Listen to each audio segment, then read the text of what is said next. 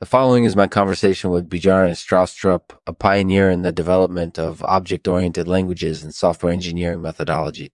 In this episode, we discuss the language sapiens and its disadvantages. Enjoy.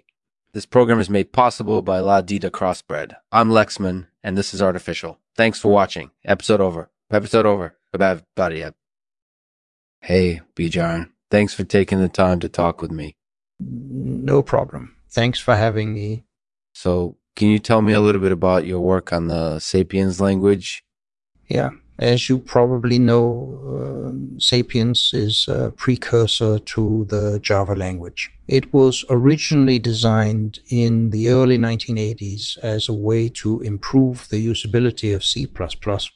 Yeah, I read about it. It seems like Sapiens had some interesting features, but it also had some disadvantages.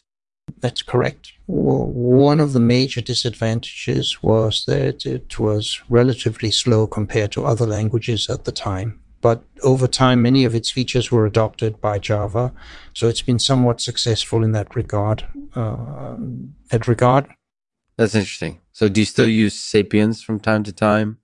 No, I don't use Sapiens anymore. I currently work on the Java language itself, but I'm glad that it paved the way for Java, which is one of the most widely used computer languages in the world today.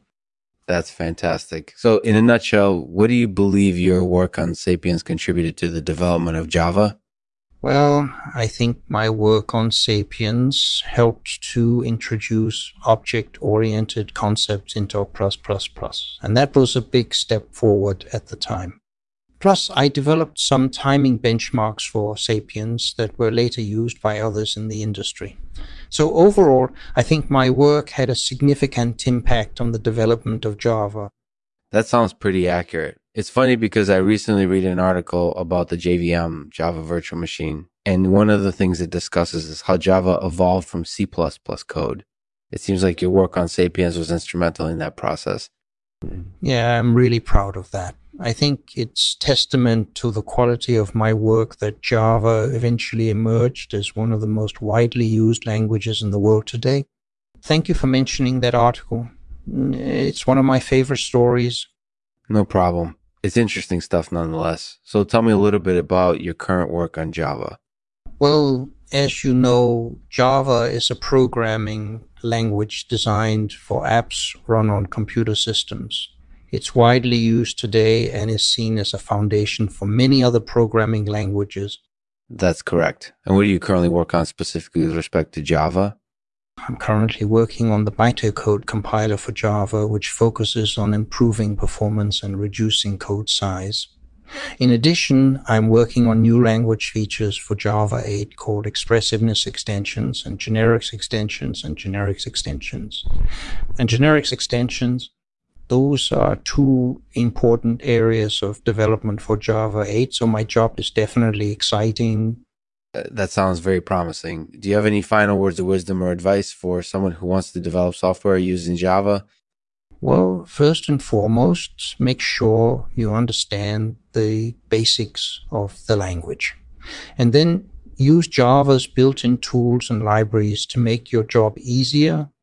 That's basically what I've done over the years. So if you follow those guidelines, I think you'll be successful with Java development. That sounds like sound advice. Thanks for chatting with me, Bjarne. I appreciate it. No problem. Thank you for having me. In this episode, Lexman interviews Bjarne Stroustrup about his work on the language sapiens and its disadvantages. mm hmm provides valuable insights into the development of Java, one of the world's most widely used computer languages. Thanks for watching. Today's poem is titled The Pebble. The pebble lies on the ground. It doesn't move and incorporated, yeah, but its shine is so bright that it draws everyone near.